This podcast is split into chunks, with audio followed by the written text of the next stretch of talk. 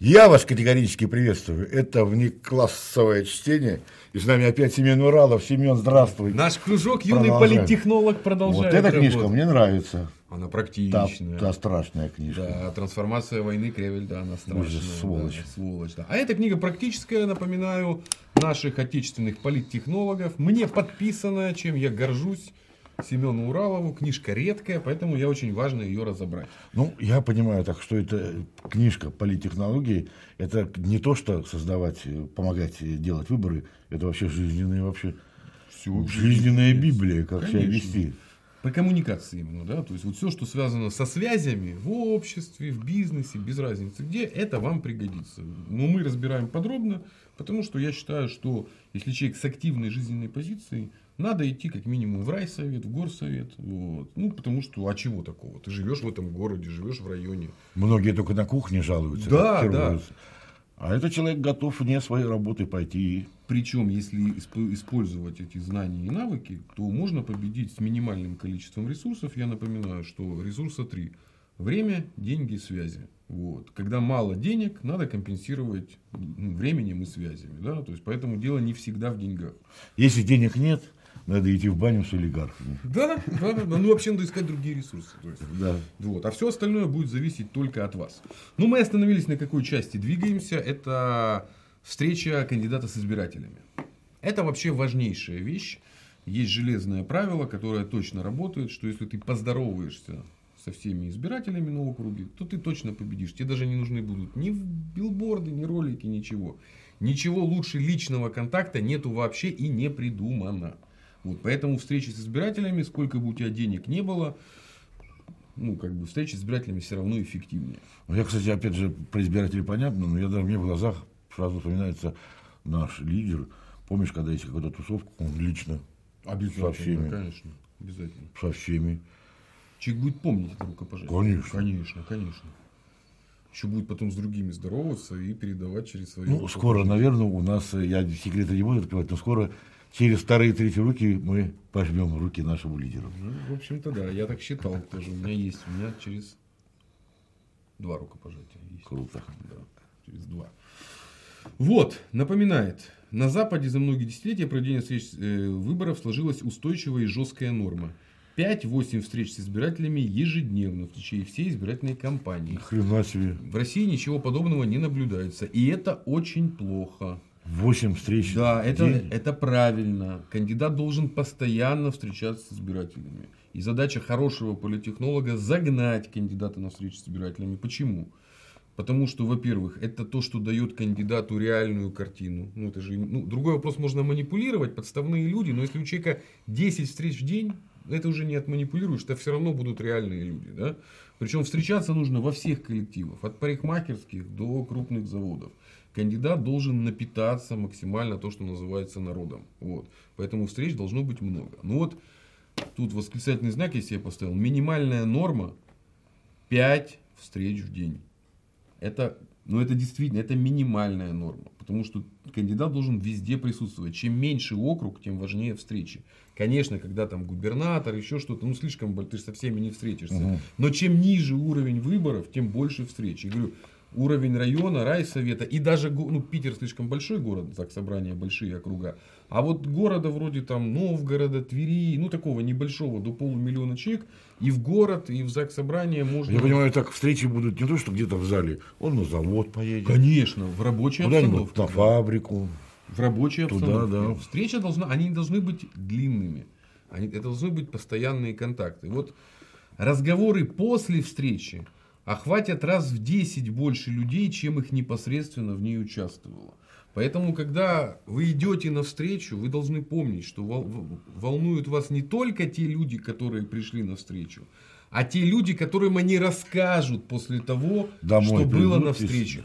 Домой, на работу, на волейболе. Ну, то есть, почему? Ага. Потому что это для кандидата 5 встреч в день, и они уже как смешались э, ну, в одну, да, как подходы, ну, то есть уже третий подход, четвертый, пятый. А для тех, кто тебя ждут, она же единственная. Это можно их уже смотреть на этих людей, которые пришли на встречу, это потенциальные агитаторы. из них нужно выделять потенциальных агитаторов. Именно почему? Именно потому, что встречи, самое главное даже не встреча, а то, что произойдет после встречи. Потому что что происходит? Смотри. Ну, это уже не из книги, но это уже я сам расскажу. Значит, э, у тебя происходит встреча с коллективом, да? У коллектива э, сразу разделяется на людей. То есть там выделяются скептические, они послушали, ну и ладно. Вот. Все понятно. Знаем мы этого балабола. Да, все понятно. Но порядка 1-2%, ну это как бы и социологи подтверждают, и мой личный, так сказать, опыт. Да, порядка 1-2% это люди, способные к самоорганизации. Вот, и люди, которым вообще свойственна такая вот уж называется социальная эмпатия, то есть, ну, помогать, еще что-то делать. Вот эти люди обязательно проявятся. Их бывает больше, меньше. Но обычно 1-2%, и чаще всего люди такие, они еще и объединяются внутри коллективов. На заводах, ну они, такие люди, ага. они движня, они рыбалки устраивают, конкурсы, ну понимаешь, это особый тип людей. Вот. И вот такие люди, они обязательно проявятся на встрече. И твоя задача, ну, как ну, уже политтехнолога, не только самого кандидата, поймать этого человека со встречи, ну, вытащить его. Вот это наши самые главные агитаторы. Поэтому мы на встречах еще и как на рыбалке. Грубо говоря, после встречи, ну что, встреча закончена, а вы, пожалуйста, останьтесь, мне надо с вами да. поговорить. Вот кто, и кто заинтересовался. 5-6 человек. И они обязательно придут. И задача их сразу включить э, ну, в, работу. в работу, в работу, в коммуникацию. Самое главное, они должны быть с тобой постоянно на связи. Ну вот, э, значит, технология да, самой организации встреч. Она понятна, первое, о выборе точки встречи и помещения для проведения. Не гонитесь за большими залами. Лучше, чтобы пришедшим на встречи избирателям не хватило мест, чем зал окажется полупустым. Круто. Это важнейшая вещь. Должен быть всегда дефицит. Ну иначе что, вы сидите, ну какое к вам будет отношение? Это, это знаешь, что похоже сразу, как баночка с женским кремом. Баночка-то большая, а крема мало. Да? И когда ты видишь банку какую большую. Да, похоже, похоже. Оформление зала тоже часто забывают. Не только развесить агит-материалы, но и позаботиться о специальном столике для раздачи. Ну, то есть человек должен поймать везде. Вот он пришел, он должен видеть и агит-материалы, но еще и иметь место, где он дополнительно с кем-то пообщается. Ну, отдельно столик, при входе желательно. Ну, вот, чтобы он чтобы человек не прошел. Чаек поставить, водичку. Водичку. Ну, в зависимости, ну, зимой чаек, летом водичку, конечно. Группа поддержки кандидата. Это тоже очень важная вещь. У вас должна быть всегда группа поддержки, если по ходу встречи конфликт может быть.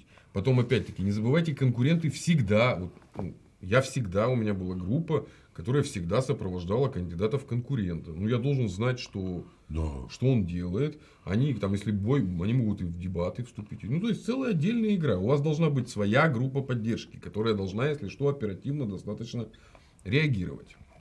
Ну и дальше, ход встречи. Важно.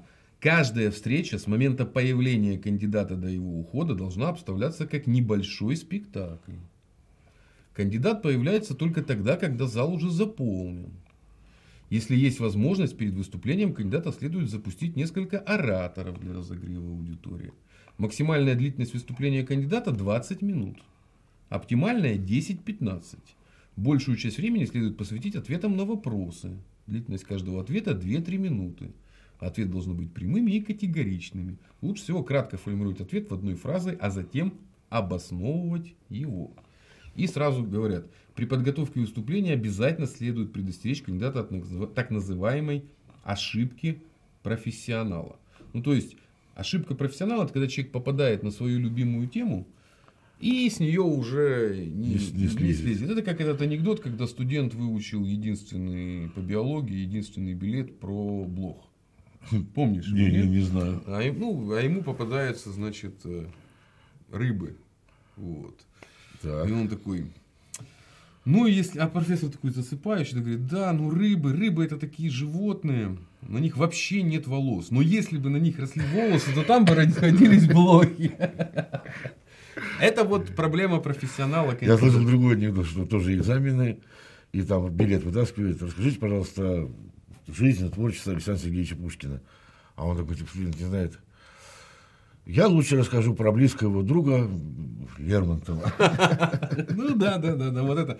это вот... он, он не молчит, но он чего-то говорит. Это ошибка профессионала. Когда ты знаешь что-то очень хорошо, люди же задают обо всем, люди же, ну, не о своем задают, отопление, еще что-то, а ты какой-нибудь там профи, да? Ты, конечно же, на свою любимую тему. Ну, ты не там разбираешься, тебе интересно, ты думаешь об этом. Нет, стой, не уходи в это, да, то есть это очень важная вещь. Ты для людей рассказываешь, не для себя. Ты всегда помнишь, что, то есть ты, кандидат должен всегда помнить, что важно не то, что он доносит людям, а как будет воспринято то, что он доносит людям. То есть ему как бы нужно всегда немножко смотреть на себя со стороны. Но для этого у него есть политтехнолог, который должен всегда это подсказать. Дальше, последнее, тут тоже вот Никогда не забывайте, что одна из главных целей это вербовка новых активистов и сторонников. Не во встрече дело. Дело в том, что вы должны своих на каждой выцеплять. Ну и последнее. Уход кандидата со встречи не менее важен, чем приход. Ведущий должен объявить об окончании, когда почувствовал, что вопросы начали иссякать. Но еще не иссякли. Это важный момент. Поймать вот этот вот, чтобы люди ушли на этапе не когда уже ну все устали, да, а было такое чувство легкой неудовлетворенности, да? Это, кстати, да, это называется, чтобы на последнем ударе не то, что даже как бы раз и тишина, я не знаю, что, а именно а, я бы еще бы ёбнул. Да, ну, Извините, вот, времени уже да, нет. Да, да, да. Вот, Согласен, вот, да, это, да. Вот это нужно... Чтобы не наступила тишина такая, что вот как бы неизвестно, что дальше будет. А так, кандидат наш занятой, он поехал на другую встречу. Вот цитирую ты уже полностью политтехнолог. Через 10 минут кандидат должен быть вырван из дружеских объятий под предлогом, что он опаздывает на очередную встречу. Во. Все, видишь, ты все верно, Да. да. Ну, это же основа психологии, конечно. Нам же важно не забрать человека, чтобы не ощущило, он уехал и нас бросил. Нет, он занятой, его просто ждут в другом месте. Да, он скажет, вот мои помощницы, если хотите задавать им вопросы, я вечером все рассмотрю ваши вопросы. О, отлично. Отлично. Вот. И вот э, в заключение тоже важный ну, пример. Да, одна история из западных компаний. Э, Приводится в поучение тем российским кандидатам, которые считают, что встреча с избирателями не царское дело. Говорят, что Джон Кеннеди после последней встречи с избирателями перед днем голосования, возвращаясь поздно вечером домой, заметил одинокую старушку, переходящую улицу. И вот, несмотря на то, что он был до предела вымотан прошедшей кампанией, он все-таки приказал остановить машину, вышел из нее, помог старушке перейти улицу и попросил его, ее завтра проголосовать за него. Вряд ли голос этой старушки чего-то решал. Просто Кеннеди, как хороший публичный политик, не мог пропустить мимо себя даже одного избирателя, не попытавшись превратить его в сторонника. Именно такие кандидаты и становятся президентами. Для чего эта история рассказана? Для того, что все дело в самоопределении.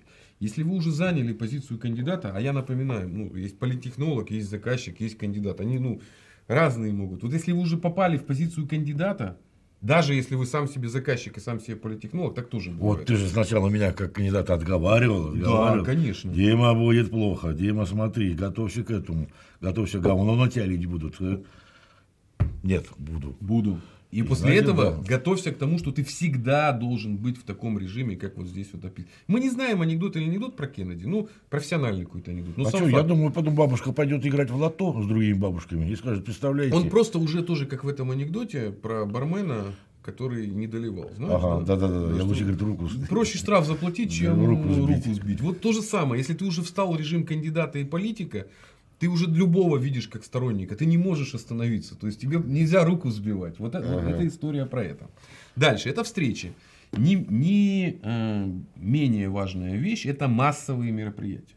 То есть, потому что на встречах мы демонстрируем себя, ну вот, как личность, как кандидата. Массовые мероприятия, они демонстрируют поддержку нас. Да? То есть, это обратная связь. Это как бы не мы главные, ну, мы тоже главные, как кандидат, но более важен народ, чтобы показать, как он его поддерживает. Потому что нет ничего смешнее, чем кислые массовые мероприятия, где стоит 10 Ага. людей с флагами, да, ну лучше не проводить вообще так. Это не массовое мероприятие, это фуфло.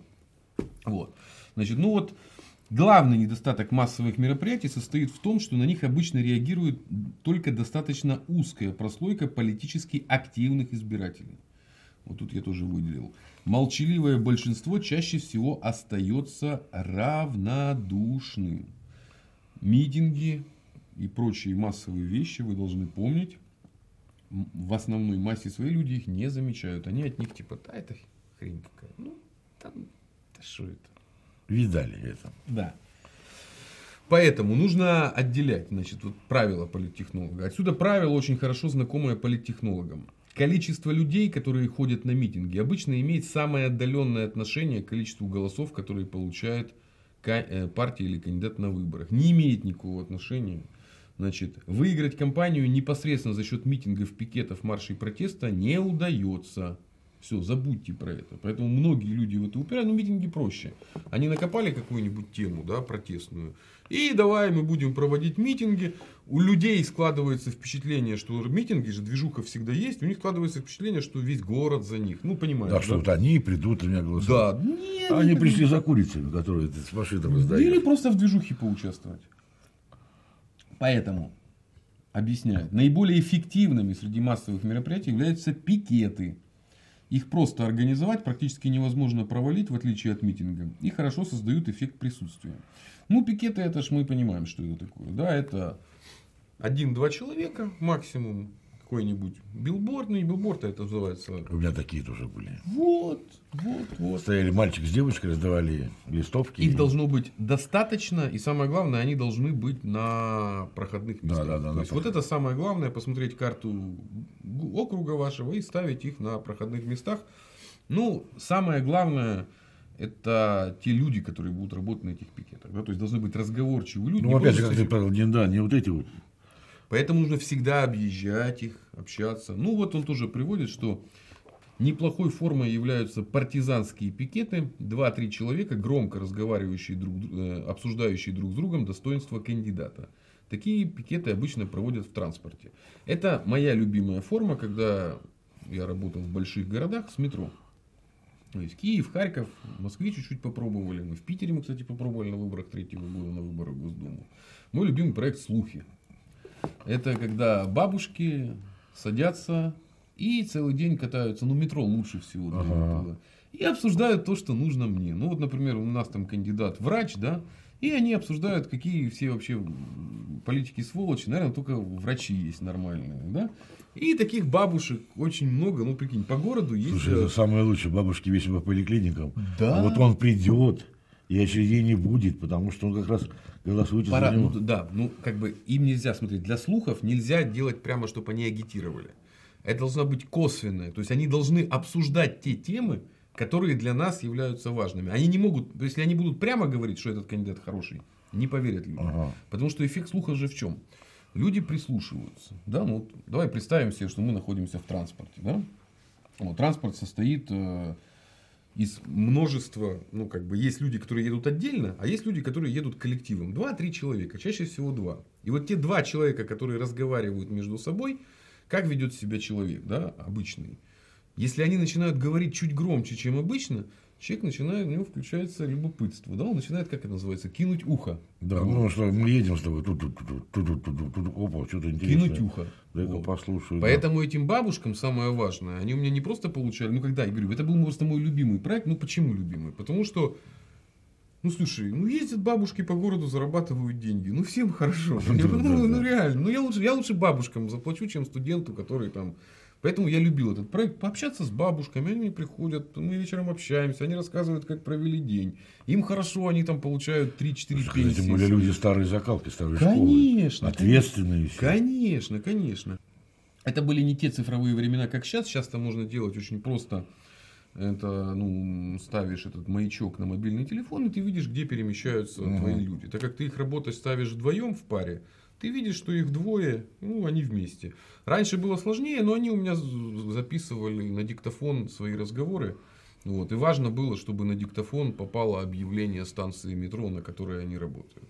Вот. Ну, я снова в Киеве помню. А, Берестейская, все, работало, значит. Да, на диктофоне есть дата записи, ну там же есть э, хронометраж. и У Ага. меня потом просто сидели девчонки, которые выборочно проверяли их э, ну, диктофонные записи. То Ага. есть, ну, было, не было. А на диктофоне было слышно, что они вдвоем ведут разговоры, едут в метро, ну, значит, работа идет. Чё, как бы. Ну, контроль. Сейчас контроль еще проще делать. Ну, Да, потому да, да. Потому что он цифровой. Вот, поэтому слухи это отличный проект, вообще один из моих самых любимых, он очень творческий. Бабушки эти, они сами включаются, в, они так, о, а давайте мы это еще обсудим, как интересно. Молодцы. Да это самые лучшие сторонники. Ну, масло подорожало, давайте обсудим, почему масло подорожало. Очень мне это нравилось.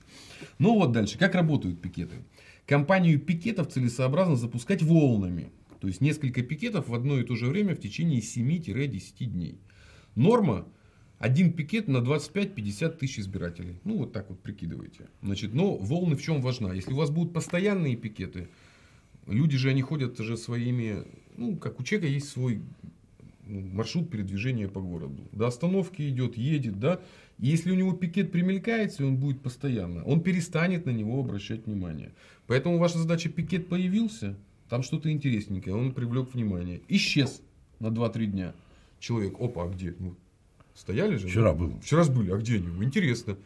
Завтра идет, оп, опять появились. Блин, ну интересно же, да? И у них что-то новенькое, да? То есть ваш пикет, он должен быть, ну, такой активной жизнью, да? Он не должен быть скучным. Ну, иначе он превратится в ни во что, да? То есть пикет должен быть, э, значит, жизнью. Ну, вот митинги, да? Митинги стали особенно модными после украинской оранжевой революции. Однако попытки сделать митинги основным мероприятием чуть ли не каждой компании показывали, что было ясно без этих попыток. Митинги могут стать основным мероприятием только в условиях резко повышенной политической активности граждан. Да, митинги это такая штука, на которую люди выходят уже политизированные, активные. Поэтому все, кто проводит митинги, это как бы надо либо такую проводить чудеса организации, вот, но либо такой актив иметь. Чаще всего митинги кажутся провальными. У нас даже парт, ну, когда начальство проводит митинги, то там массово людей. У нас же нет культуры первомайских шествий, ну, как бы нет уже этого. Ну, 7 ноября люди уже не, не привыкли собираться в большие, ну, как-то чувствовать чувство локтя. Поэтому у нас это все утрачено. И профсоюзов у нас. Дальше. Конференции, собрания, фактически те же митинги, да, концертные программы. То есть он говорит, что мы настроены достаточно скептически. Тут я не согласен. Концертные программы не являются скептическими. Самая главная проблема концертных программ это их репертуар. Вот, потому что зрители, которые у нас живут, вот, они очень люди консервативные. Вот, и, в общем-то, все зависит от того, где ты. Если ты в городе живешь, то ты на большом, то на это концерты бесплатные никого не загонишь. Да? А для как бы, сельских избирателей нужно подбирать репертуар. Да? Там какая-нибудь хорошие гармонисты, да, они в какой-нибудь средней полосе лучше отыграют. Ну... То, чтобы они стояли и подпевали. Конечно, то есть, это да, были то есть тут э, для работы с концертными программами нужно очень точечно работать ну, с той аудиторией. А у нас просто как работает? Концерт. А, так, а кого берем? А, этих, да сколько? А эти недорого. А, эти... а давай этих. Mm. Хотя не могут. Все, давай. Кто? И, все. Ну, короче, вот, вот так вот. А кому это нужно потом? Не знаешь, приехать в деревню с классической музыкой. Ну, вот да, что-то типа. Там, и там они еще будут, а вообще будут сказать, блядь, евреи издеваются. Зачем это все, да? Но он напоминает, что концертные программы эффективнее, когда организованы в виде поездок и гид-бригад. Тут я согласен, а гид-бригада это важнейшая вещь. Вот, во-первых, вы подкармливаете интеллигенцию вот, творческую. Ну, вот, это нужная вещь, она как бы о вас будет говорить. А во-вторых, ну, выборы должны всегда оживлять ну, как бы время праздника небольшого.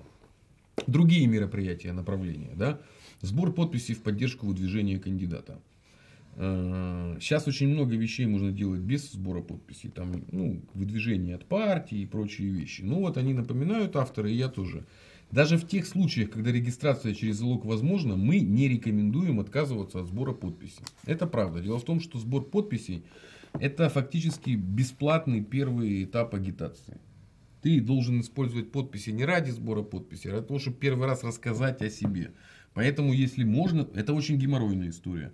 Ну, она, во-первых, ну, менее дешевая, чем даже реклама. Она позволяет растянуть это время, потому что сбор подписей длинный. То есть вы можете из этого сделать целую историю. А самое главное, вы протестируете свой штаб на сборе подписей. Вы поймете, кто чего стоит. Это я понимаю, действительно, это первые твои люди, которые, во-первых, за тебя отдали свою подпись, и, как ты говоришь правильно, они потом дома еще обсудят. Конечно. Со своими, кто приходил, и чего он обещал, и чего, какие нам горы кисельные берега. А многие, типа, ой, подписи, можно без подписи, ну и ладно, без подписи. И на самом деле сами испортили себе возможность дополнительно проагитироваться.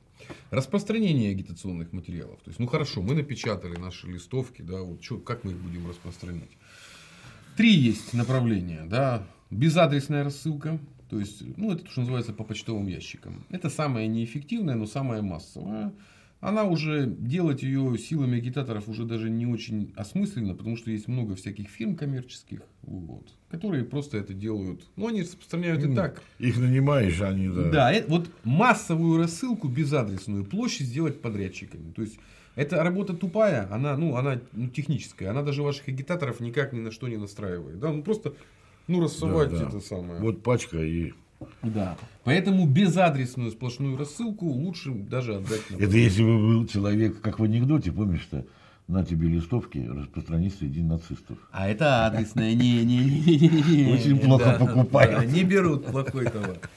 Какой ценный человек этот. Это адресная, смотри. Э, Второе. Это расклейка и развешивание. Вот про расклейку вот очень четко нужно понимать, что вот плакаты вашего кандидата, вот именно не билборды, а именно плакаты, это то, чем вы будете метить ваш округ. Если он появится, например, у вас в магазинах везде, где-то недалеко, это не будет носить агитационного эффекта. Но человек же живет у себя на районе, он же ходит в определенное количество. Ага. И если он увидит в тех точках бытовых, где он проводит свое время, ну то есть в гастрономии, в пивнушечке, еще где-то, просто небольшую агитацию этого вашего кандидата на видном месте, то у него рано или поздно создастся ощущение, что ваш кандидат везде у него на районе. Да? Поэтому ваша задача в расклейке и развешивании, чтобы ваши агитационные материалы были, во-первых, не банальными, ну, чтобы человеку захотелось их у себя повесить, да, а во-вторых, вы изначально должны, эм,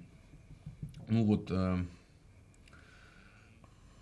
они должны вызывать, ну, они должны отличаться от остальных, да, ну, то есть, потому что у нас, к сожалению, во время выборов как, ну, наехали все вот одинаковые, да, даже по манере исполнения нет, вы должны выделиться, да, то есть, ну, что-то должно быть у вас, что вызовет мотивацию для того, что, ну, как вот, э, это самое, газета Ксении Анатольевны на тупичке Ага. в, В нужном в месте нужном месте, висит, да. висит, да, но она же вызвала какой-то, ну, как бы, какую-то По крайней мере, многие люди, которые приезжают к нам в гости первый раз, они выходят и говорят, да, у вас в нужном месте. Ну, вот, вот. А самое главное, это место не пройти, не, не пройти. Все туда идут. Вот, вот. Это, это пример того, что когда агитация висит в нужном публичном месте, ее нельзя не заметить. Не заметит, да. Вот, здесь то же самое. Ну вот смотри, значит, цитируем. Про расклейку листовок. Именно расклейку, подчеркиваю. Рас- то есть, когда ты ее фиксируешь, да? Значит, ее желательно не размазывать равномерно на протяжении агитационной кампании, а проводить массированными волнами. У избирателей должно периодически создаваться впечатление, что округ буквально завален агитматериалами. Значит, то есть не всегда зависели, вот массированно, потом ее почистят дворники и все остальное, пауза, то есть соскучиваться. Я напоминаю, люди должны соскучиваться, и вы должны проникать, то есть вот то, что называется защищенная реклама, это вот когда мы попадаем в бары, в магазины, это защищенная. Это чаще всего надо даже стимулировать. Ну как, большинство людей, ну как показывает опыт? Ну вот он коммерсант, вот у него есть бар, вот. Он, в принципе, человек с активной позицией. Если он не симпатизирует вашему кандидату, он ни за какие деньги не Да. разместит эту штуку. А если он симпатизирует, ну сколько ты ему дашь денег? Ну, ну, это ж немного стоит, да, то есть ему эти деньги, ну, ничтожны. Поэтому, как бы, лучше, например, да, как-то обыграть что-нибудь на, на плакате. Семен, у меня сразу говорит, поэтому надо прийти к нему с бандитами или с полицией. Ну, это тоже вариант. Сделать предложение, от которого не сможет отказаться. Но я сторонник, что надо начинать с доброго слова, а- и только потом Значит, ты сначала приходишь с бейсбольной битой. Нет, э, лучше всего отправить ну вот, какого-то Не, ну ты прав, если человека. он тебя не знает, он тебя не любит, ну я имею в виду, он тебя, я имею в виду кандидата, ему хоть сколько денег дай, Не будет этого. не будет. А если он скажет, да, типа знаю, ну, можно на дверь у тебя повесить, ничего не будет, да, вешай, все, на. Да? Конечно. Я понял, защищенная, это значит ее дворники Да, не, не да, соскребут. Да, это называется или защищённый. конкуренты поначалу. Да, или, конечно, у конкурентов Команда конкурентов. деятельности. Ну, сейчас, надо сказать, ЖКХ работает м, ну, как много этих, кто этим занимается. Ну, вот какие тиражи, да? Значит, э, один плакат на 50-100 избирателей, одна листовка на 5-10 избирателей. Это массово, это много. Ну, то есть, посчитайте, если у вас 100 тысяч избирателей, то тираж листовки у вас 20 тысяч должен быть. Ну, нормально. Дальше, общественные приемные. Э, Тоже важная вещь, к сожалению, к которой относится очень формально. Дело в том, что общественные приемные все открывают, там садят секретаршу, и она вообще как бы сидит там, ну, формально, вывеску повесили, нет. Значит, э, опытный технолог может всегда сделать весьма близкие к реальности выводы относительно хода компании, понаблюдав час-другой за работой общественных приемных. Если звонков посетителей мало, а заведующий приемный явно скучает, значит компания находится под угрозой провала. Ее необходимо срочно корректировать. Вообще, ваши общественные приемные – это ну, обратная связь ваша. Если у вас идет активный движ, значит, ваших приемных не останавливается обратно. Ну, потому что как реагирует человек? Ему что заинтересовался, куда звонить? Ну, общественную приемную, правильно? Да, она Ну, так и называется. Она потому и называется общественная прием. приемная. Поэтому, если в ваших общественных приемных стоит тоска, значит, у вас не идет Значит, компания. нахер никому не интересен ваш кандидат. Да, да, да, да. Значит, нет компании. Все, она не идет. Она людям не интересна и не важна. Дальше. Ну и четвертый пункт – это контроль голосования за днем выборов. Это важнейшая вещь. Значит, э, последнее время, конечно же, все эти технологии сильно, так как из-за цифровизации, ну, камер, много этого всего стало. Конечно, большинство этих старых нарушений. Этих они- трюков, Трюков, бросов, они не уже, конечно же, закончены. Но э, контроль вам нужен, потому что контроль это ну, база. Если вы не будете контролировать, то тогда у вас меньше шансов, что как бы, самое главное это подсчет голосов. Потому что вот на процесс самого голосования, я говорю, много камер, всего. А вот когда начинается процесс подсчета, вот, особенно если вы, ну понятно, выборы губернатора, там большие разрывы, тысячи голосов. А вот когда вы выбираетесь куда-нибудь в город, в район, то у вас там и 150 голосов будут иметь значение. Я Особенно- вот как раз при подсчете присутствовал, там все смотрят внимательно. Длинный стол раскладывается, сосчитали, Да. зафиксировали, еще раз сосчитали. Все, все, все подписали бумагу, что все присутствовали, все видели. Подсчет голосов. Это важнейшая вещь, и вам нужно накрыть его везде по всему. Там несколько контуров, то есть э, должна быть постоянная оперативная связь с вашими людьми, то есть у вас ну, должен быть колл-центр, который со, со всеми на, на связи. Люди, дежурство, то есть там же начинают работу с 8 утра участки, надо быть за час до открытия участков, потому что там эти у- бюллетени открываются, урная печать. Там вообще таки даже много бытовых хлопот. да, Еды им привезти, Да. сменить их немножко, там да. еще Смены, чего-то. конечно, обязательно смены. Вплоть до того, что где-нибудь в углу раскладушечки за ширмой поставить, чтобы человек мог... Телефон подзарядить. Да, да, Ну, да. Много очень вещей. То есть у вас будет очень много наблюдателей на дне, ну, как бы на день выборов. Ваша задача им обеспечить всю инфраструктуру. И ваша задача получить на ходе дня голосования информацию раньше, чем даже официальная. Потому что вам люди с участков первые, они вам Доложат, звонятся да. первые, и вы на калькуляторе сведете ну, первый результат. А пока они привезут ну, оф- официальные протоколы выше в комиссию, там же участковые комиссии, потом территориальные, Мгм. пока они все проголосуют, и вы уже будете иметь результат даже раньше, и в принципе вы поймете, он бьется там на, ну я говорю, могут быть расхождения в несколько сотен голосов, если все, так сказать, нормально. Ну говорю, ну как показывает опыт, если вы просто закроете все своими наблюдателями, этого будет в принципе достаточно, потому что ну, особенно на на небольшом округе. Ну, вот. Дальше, внутри этого всего, это мы говорили про организационные части, значит, информационно-аналитические обеспечения всей этой компании. Значит, самая важная вещь, потому что на содержании у нас люди валятся. Они думают, что типа, ну ладно, что там мы билборды напечатаем, что листовок нафигачим и все. Нет, это важнейшая вещь. То есть, вот что такое информационно-аналитическое обеспечение? Первое, это подготовка электорального паспорта округа. Это важнейшая вещь, мы это разбирали, что и ваш округ, какие предприятия, какое все. Значит, аналитические справки, аналитические записки и данные социсследования. Значит, аналитика. Что мы должны вообще понять, да, вот изначально. Паспорт округа, что он должен в себя включать. Это если у вас нет этой информации, вы ничего не знаете про себя. Географические и структурные данные, территория населения, админделения. Значит, природно-климатические условия и природные ресурсы. В экономике, общий характер экономики, кто кому Рабинович, структура бюджета, как расходуются, демографические данные, социально-экономические показатели да, по округу, структура управления округа, то есть включая персонали и контактные данные. Вот. И электоральную историю этого округа на предыдущих выборах. И расклад сил в элитах, медиакарта, ну и все как бы контакты, которые могут быть которые связаны. Вот если вы не проделали эту работу, вы вообще ничего не понимаете. Но это к вопросу, почему вот я знаю какие-то регионы очень хорошо. Ну, потому что ты в них так поковырялся, как, как, как никто другой не поковырялся, понимаешь? Ну, напоминаю, что объем паспорта порядка 100 страниц. То есть, это основной документ, который должны все ключевые участники компании прочитать для того, чтобы понимать вообще, где мы находимся.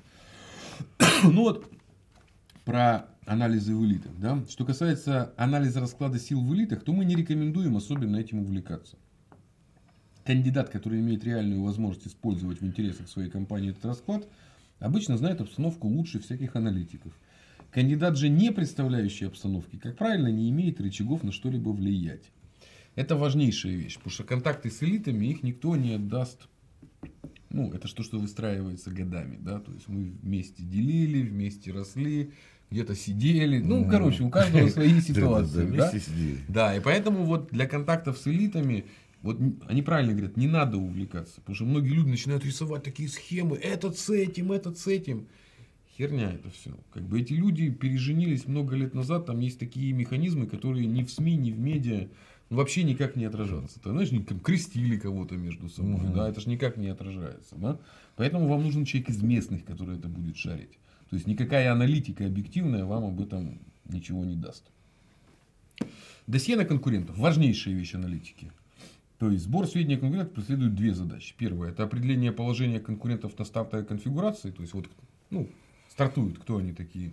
И второе это постоянная аккумуляция информации для возможной критики конкурентов. То есть вам нужно постоянно мониторить конкурентов, следить, какие они делают ошибки, для того, чтобы сразу ну, очень многие забывают про Типа, ну конкуренты и хрен с ними, они неинтересны. Нет. Вот. Следующий пункт. С аналитикой разобрались. Задачи социологии и рекомендации по ее исследованию. Значит, а, социология, социологии рознь. Вот смотри. Есть социология, которая исследует, а есть так социология, которая формирует. Ну, а, это же, как известно, это шутка. Дементий, ты когда перестал пить коньяк по утрам? Давно? Сам вопрос предполагает, что ты пьешь да, коньяк Да, да, да. Я вот, кстати, как раз в тупике, я даже не знаю, как ответить. Вот, понимаешь, да? Да, да. Я вообще по утрам не пью и не пью коньяк. Вот, да. Но сама постановка вопроса да, да, да. Предполагает, что ты пьешь коньяк, можешь его пить, да? Вот это и есть принцип формирующего. Хороший такой, знаешь, это бом. Вот. А еще второй это прием. Э, постарайся подумать, постарайся не думать о маленькой зеленой обезьянке. Постарайся. Ну, я, честно говоря, только сейчас о ней задумался. Вот! Чем больше ты будешь стараться не думать да, да. о маленькой зеленой обезьянке, тем больше ты о ней будешь думать. Ну, Семен Демон, слушай, да, вот это такие вот. Поэтому, смотри, Психологические социология, такие. социология и рознь. Есть вопросы исследующие, а есть вопросы формирующие. Вот задача формирующего вопроса задать вопрос так, чтобы человек подумал, что он участвует в вопросе, а на самом деле мы отрекламируем нашего кандидата. Понял? В чем фишка? Вот. Итак, значит, опросы, вот, вот эти две важные вещи вы должны понять, да, что не все исследование, иногда под видом исследования бывает агитация. Э, социологии вот решает э, следующие вопросы. То есть пристрелка к округу. Это вот когда мы только десантировались, вот что, как, ну, плюс-минус, да. Потом моделирующие исследования. Это когда мы пытаемся понять, а как наш избиратель себя поведет, да, то есть модель, вот как он будет себя вести. Там мы видим в округе, например, 20% военных, да, ну, например, А-а-а. военных пенсионеров. У них будет своя модель поведения. Они будут больше уважать отставников, да, там, ну, еще что-то, да. И вот. хорошо бы, чтобы доверенное лицо нашего избирателя был какой-нибудь основной полковник. Во, отлично. Все, ты начинаешь думать. Скорее как, всего, ветеран войны. Да, как политтехнолог ты начинаешь да, да, думать да. правильно. Вот Потому это... что ему будут верить. Верно. Вот это и есть моделирующие исследования. То есть мы берем модели и смотрим, как себя ведут ну, люди наши здесь, которые живут. И третье, социологический мониторинг ну, как и любой мониторинг, это как ну, давление мониторинг, это у вас постоянно идет социологический, ну, вот вы меряете уважение, ну, такие вот маркеры, да, основные мы маркеры. наблюдаем, что происходит. Наблюдаем. Вот именно у тебя фактически раз в три дня у вас, чем ближе день выборов, тем больше у тебя идет социологического мониторинга. Ну вот, э, важная вещь, да, что это настоящий бич российской социологии, социально ожидаемые ответы. Когда респондент говорит опрашиваемому не то, что он на самом деле думает, а то, что от него хотят услышать. Ну, это есть такая штука, да. Это есть особенность, что вот даже вот... Э, знаешь, как, чем отличается э, консалтинг от аналитики, да? То есть, консалтинг, он принципиально не дает негативного вопроса. То есть, если тебе пришли, то ты, в принципе, не можешь сказать, что это невозможно. Ты должен объяснить, ну, вот, вот это же в этом смысл консалтинга. И вот в социологии то же самое. То есть, если неправильно людям формулировать вопросы, то они будут давать изначально ну, как бы предсказуемые ненужные ответы. Да? Поэтому в социологии самое важное правильно формулировать вопрос. Потому что очень много людей сжигают, они не знают просто об этом, сжигают деньги и получают банальщину. Это не является социологией. Ну, то есть, ну, банальщина. Лучше быть богатым и здоровым. Ну и чего как бы. Вот Америку. Ну открыл, вот да. понимаешь, да? Вот. Поэтому банальщины очень много. Ну вот. Э, дальше про социологию. Вот. Для того, чтобы социологическое, я подчеркнул, да, исследование обладало прогностической ценностью, вопрос к респондентам необходимо сформулировать именно в той системе координат, в которой избиратели принимают решения. Поэтому вот это самая большая ошибка. Там берутся какие-нибудь там столичные социологи, они приезжают, у них все стандартное. Типа, а, да, Макдональдс. Ну, короче, вот, типа, нет, вопросы нужно формулировать так, как думают эти люди, ну, которые, потому что они в Тамбове по, немножко по-особому думают. Да даже в Петербурге я замечаю, что даже в районах разных немножко люди вот, ну, отличаются. Это видно, прям отличаются. Вот. Поэтому не забывайте, очень многие как делают. Я найму социологов профессиональных, там все, они мне все сделают. Да? Нет, ну, вы сами должны влазить в вопросы. Да? То есть вы должны понимать, в задаче социологии залезть немножко в голову к людям. А это все зависит только от вопроса. То есть все эти технологии, все чушь. Вопросы. Вопросы это самое главное. Ну вот, соответственно, ну там в конце здесь есть, э, мы не будем в это погружаться, здесь в приложениях есть даже типовая анкета, ну социологическая. Mm. Вот просто меняете название вашего региона и делаете себе анкету. Базовую социологию можно провести даже не обладая социологическим э, образованием. То есть по почитать э, вот эту книгу. Ну и тем более, раз ты говоришь, там есть уже, да, уже да, письмо, да. это которое можно. Все сделать, все возможно. Ну вот, в заключение несколько советов, да, вот важный совет, который я тоже выделил. Любой технолог, который провел хотя бы одну кампанию, наверняка сталкивался с так называемой кухонной социологией. Мы имеем в виду различные социологические оценки, которые исходят от близкого окружения кандидата – вот, и делаются под влиянием случайных контактов впечатлений. То, что я говорил, самое страшное, это жены и мамы кандидатов, которые начинают за своего сыночку или любимого, значит, переживать и советовать, советовать, да. Как правило, кухонные оценки обладают исключительной общностью и категоричной. Либо все идет прекрасно, либо мы уже победили, либо все пропало. В сущности, кухонная социология является логичным дополнением наивных подходов. Поэтому, как и наивные подходы, она обладает удивительной способностью проникать во все щели и изрядно замусоривать мозги кандидату. Полностью избавиться от кухонных социологов бывает обычно крайне трудно. Да, не, вот это очень важная вещь, она всегда вылазит.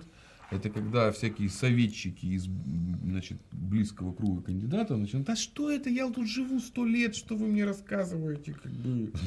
И все, и пошло-поехало. Дальше, практическая часть. Это прям, ну мы тут не будем в нее сильно залазить, потому что она прям практическая, это пристрелка к округу. Это вот когда вот мы десантировались, ну вот как пристреляться, да, ну, быстренько. Это самая важная и самая трудная область социологических исследований. То есть, если вы сделаете неправильный пристрелочный опрос, у вас потом будет системная ошибка. Ну, это как, ну, это как анализы базы. Ошибка в самом начале Сам, будет, да, и, и она, заметишь только в самом конце. И да. она может тут привести. А самое главное, потеряешь время и деньги. Конечно, конечно. Ну вот задачи базового вопроса, то есть нам нужно провести стандартный замер, это число активных избирателей, именно кто активный. Узнаваемость, рейтинги, антирейтинги и вторые голоса. Вторые голоса это очень важная вещь. Это же человек, он же не является только нашим сторонником, он же выбирает из многих. Вот нужно спросить, а вот если ты за этого не проголосуешь, то второй кто будет, да? У человека важен второй выбор. Кроме а, первого, а. понимаешь, да? Так, так, так, вот это интересно. Вот смотри, потому что, ну еще раз, э, люди же не выбирают по принципу, этот хороший, все остальные плохие. Нет, и относятся, ну, все какие-то разные, а кого-то одного я выберу. И многие люди, они колеблятся на протяжении, может этого, а может этого. Ну, а чего, как бы. И этот чем-то лучше, этот чем-то лучше. Поэтому вам нужно искать не только тех, которые уже как бы ближе к вам, а те, кто потенциально за вас. Ну, то есть, вот он пока что не за вас, но вы являетесь, ваш кандидат, второй выбор. По крайней мере, тебя не посылают нахер. Да, да. Вот это за тех, кого мы будем бороться, да? За тех, за кого второй выбор. Мы будем объяснять, что их первый выбор, ну, наверное, не то чтобы неправильный, ну, сделайте ваш второй выбор. Ну, он тоже не хуже, как минимум, понимаешь, да? Вот. Дальше нужно личностный блок обязательно изучить. То есть, почему вы готовы голосовать и почему никогда не проголосуете.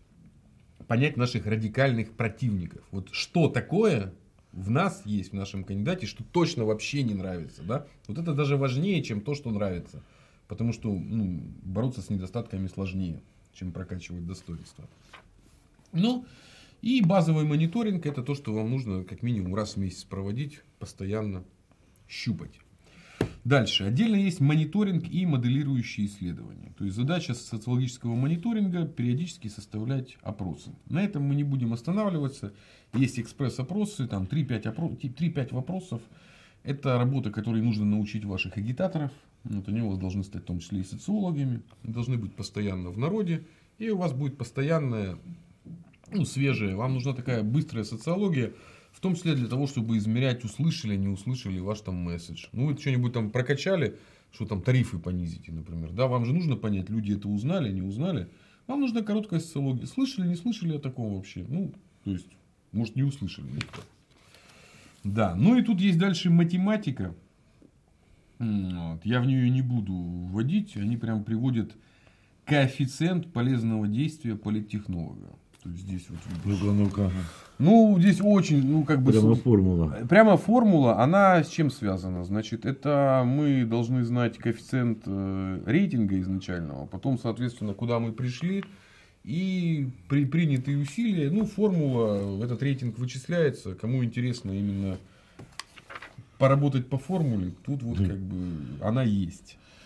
Научный подход. Нау... Не, ну они же физики, я напоминаю. И, ну, это же приблизительно. Ну, вот, как бы, Рейтинг же бывает, он обычно, как социологи говорят, там, от 40 до 45 процентов. Ну, всегда, у социолога всегда есть погрешность. У профессионального социолога погрешность 2-3 процента. Ну, вот это вот прям хорошая, нормальная погрешность.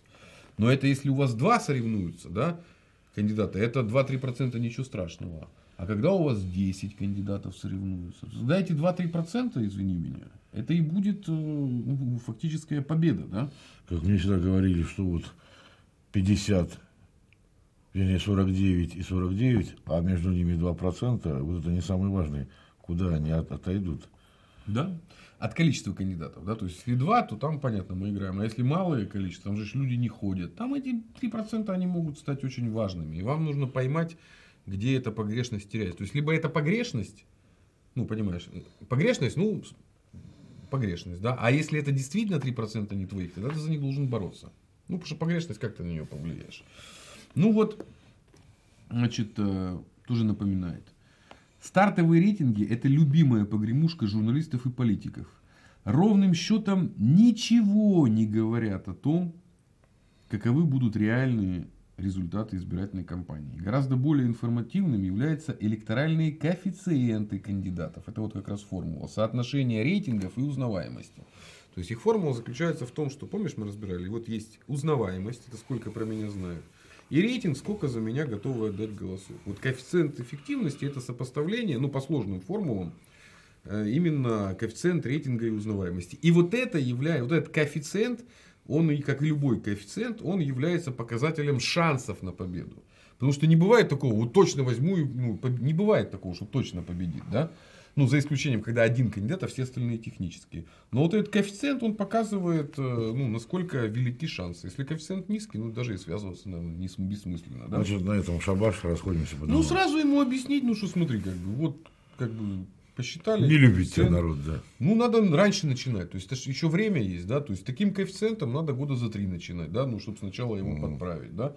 А с этим можно, в общем-то, уже стартовать. Но это при условии, еще раз говорю, когда прям мы лабораторную берем модель, что все такое чистое, аккуратное, нет никаких влияний, есть только абсолютные рейтинги. Так не бывает, да. Есть влияние начальников, власти, ну, короче, масса, масса других параметров.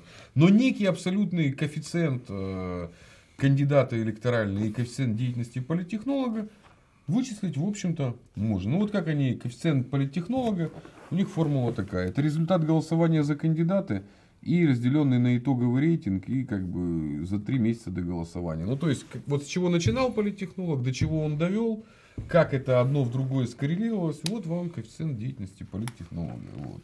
И дело даже не, с, не в деньгах, да, потому что если ты за небольшие деньги обеспечил ну, большие результаты, у тебя коэффициент эффективный, да? Да, да. А если у тебя был хулиард денег, да, ты даже победил, но при этом у тебя низкий коэффициент, ну что, закидал просто как это, забросал проблему деньгами, да, как в Сопрано. Ну, это, это не решение. Вот. В этой части связи с внешними организациями. Вот. На этом тоже очень многие упарываются, типа, вот сейчас мы позаключаем со всеми соглашениями, с инвалидами, еще с кем-то, и это даст нам якобы поддержку.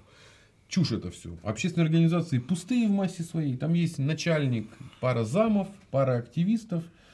Нет у нас таких больших, значит, прям общественных организаций. Ну вот они говорят, что на практике минусы от так называемого суммирования людей, то есть заключения союзов и блоков с кем попало, гораздо чаще перевешивают довольно мелкие плюсы в виде дополнительных информационных поводов.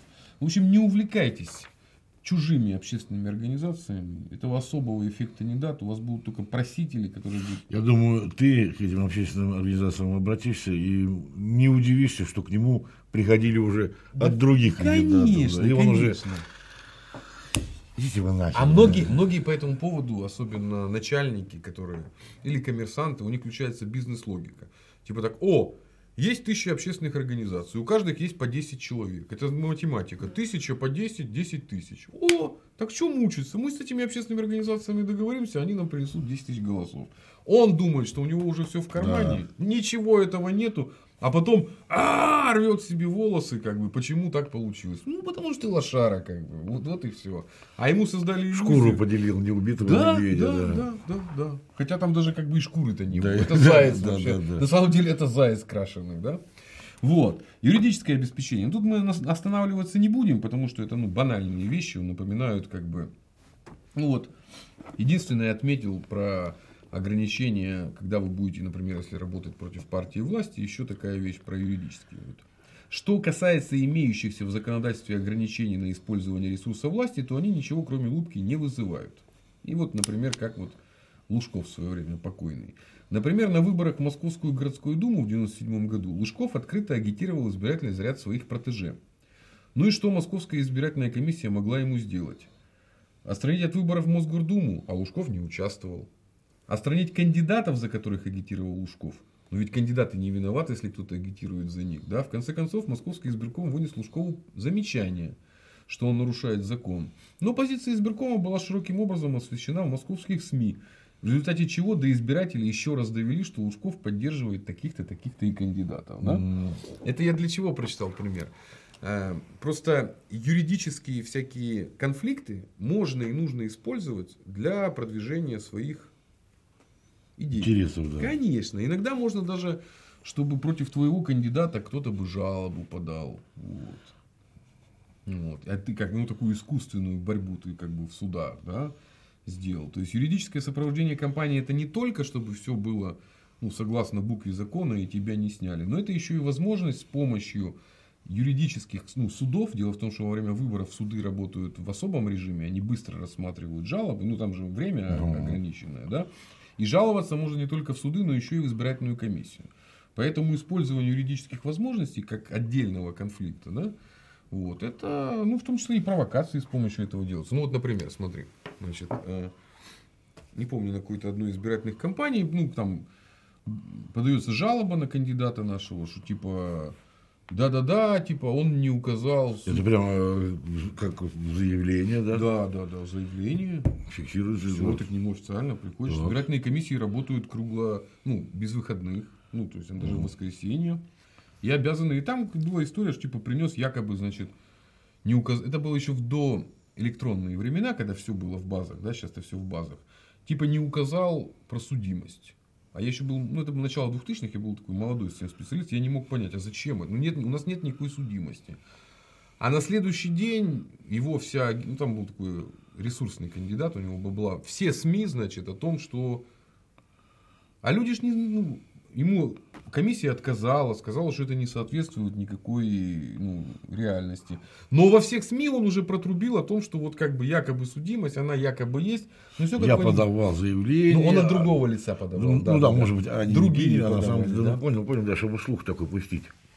Это про ложечки и осадок. Да, да, вот. да. Юридические возможности нужно использовать для того, чтобы запускать эффект, как из анекдота про ложечки нашлись, а осадок остался. остался. Вот. вот это важнейшая вещь в вашей борьбе. И против вас могут так бороться, и вы можете так бороться.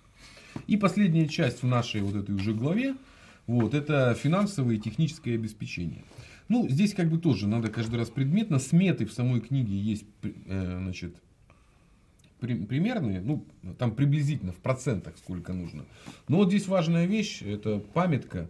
Значит, менеджеру компании, попавшему в ситуацию конфликта с финансовым директором, это частая вещь, потому что ну, заказчик выделяет какого-то своего финансиста.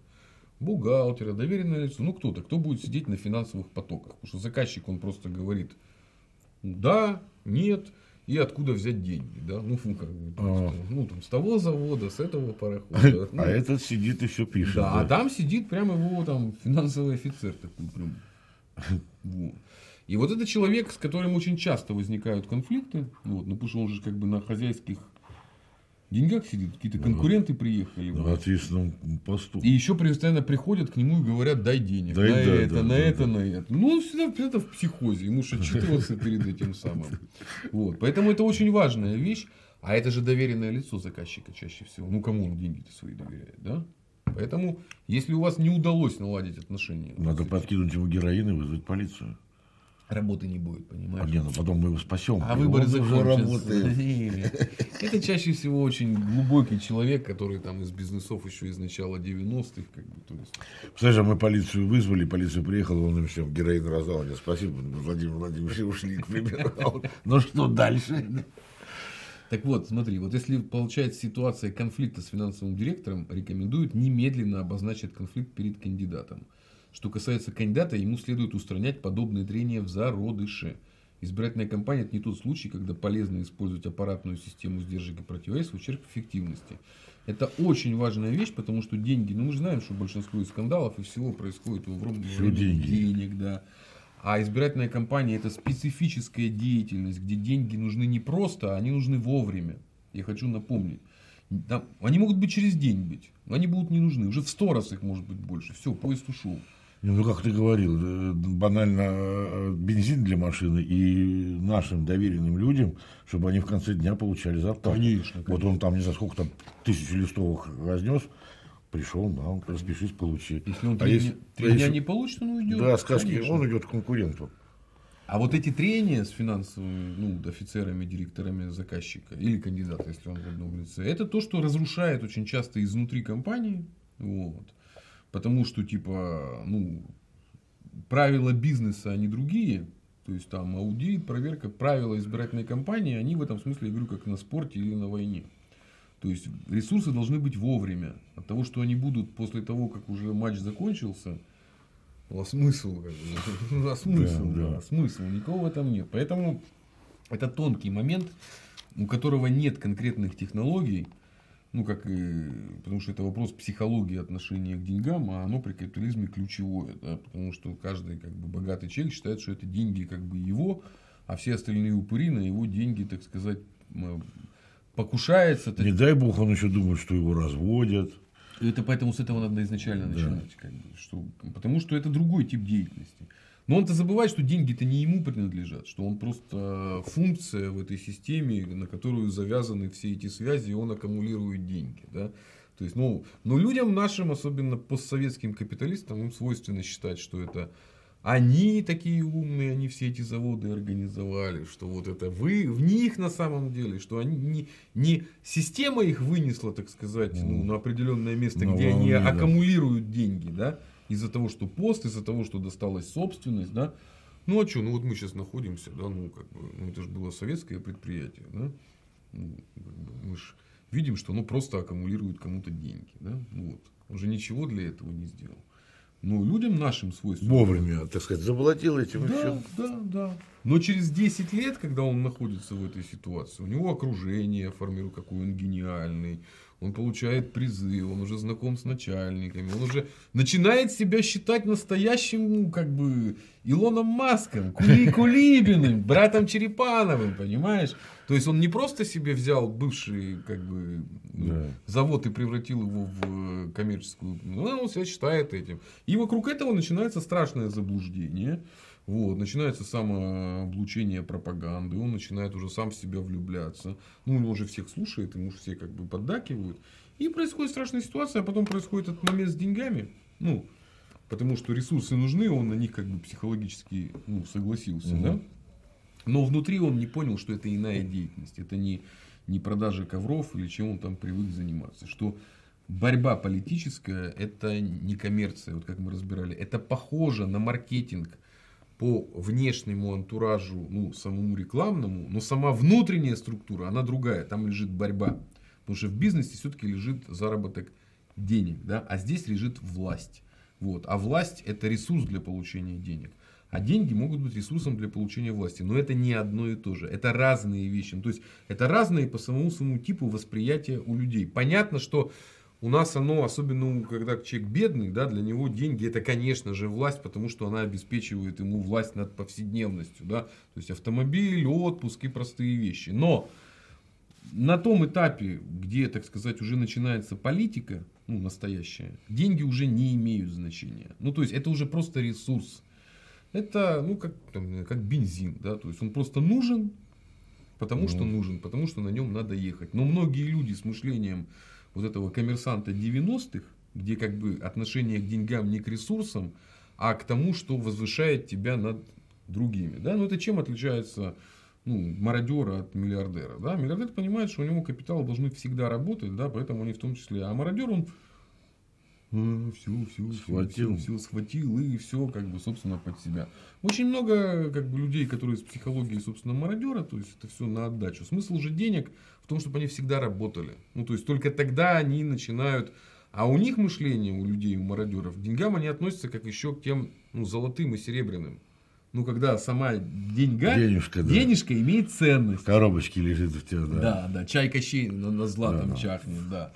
Вот. Забывая о том, что при капитализме важен капитал, то есть движение денег. Не сами деньги, а их объемы, их движение и куда они, собственно, вложены. Да?